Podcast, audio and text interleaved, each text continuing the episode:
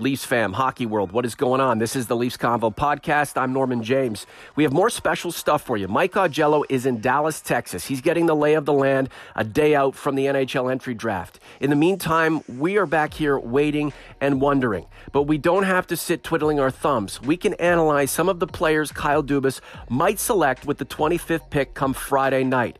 Once again, here's our man, Kyle Outridge, with the take. Hey Norm, just Kyle back here with another pick for you on the take. Today I got Ryan Merkley, the defenseman from the Guelph Storm. He's five foot eleven. He's 170 pounds. He's a right-handed shot. Last year for the Storm, he he played in 63 games. He had 13 goals and 54 assists. That's 67 total points. That's over a point per game average. Pretty good in the OHL these days. He played in five games for Team Canada in the Ivan Hlinka tournament. He had six assists. That's over a point per game average as well. Not bad in that, that caliber of uh, talent in that tournament. He also had the most assists in his rookie year with 43, and he had the most points as a rookie with 55. Not bad in the 62 games he played that year.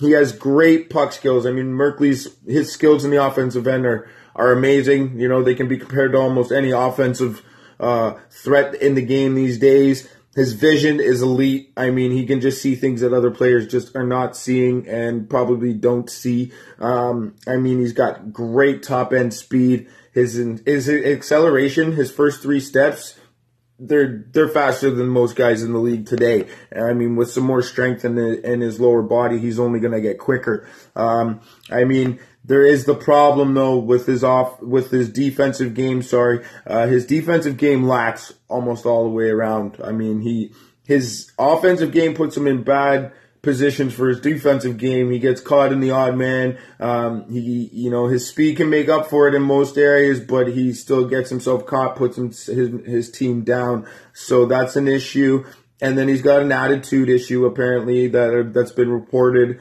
Um, you know that that's something that a team would have to look at. I'm sure. You know, I know there's a few teams that have been reported that will not take him. Period. So, but I mean, his offensive skill gives you you know, he, you got to look at him. And at 25, how do you pass up the skill of, of what he possesses? If you look at his game, it's just amazing. So it's something to look at for the Leafs. I definitely at 25, I think you got to take him. So it'd be interesting to see what they do.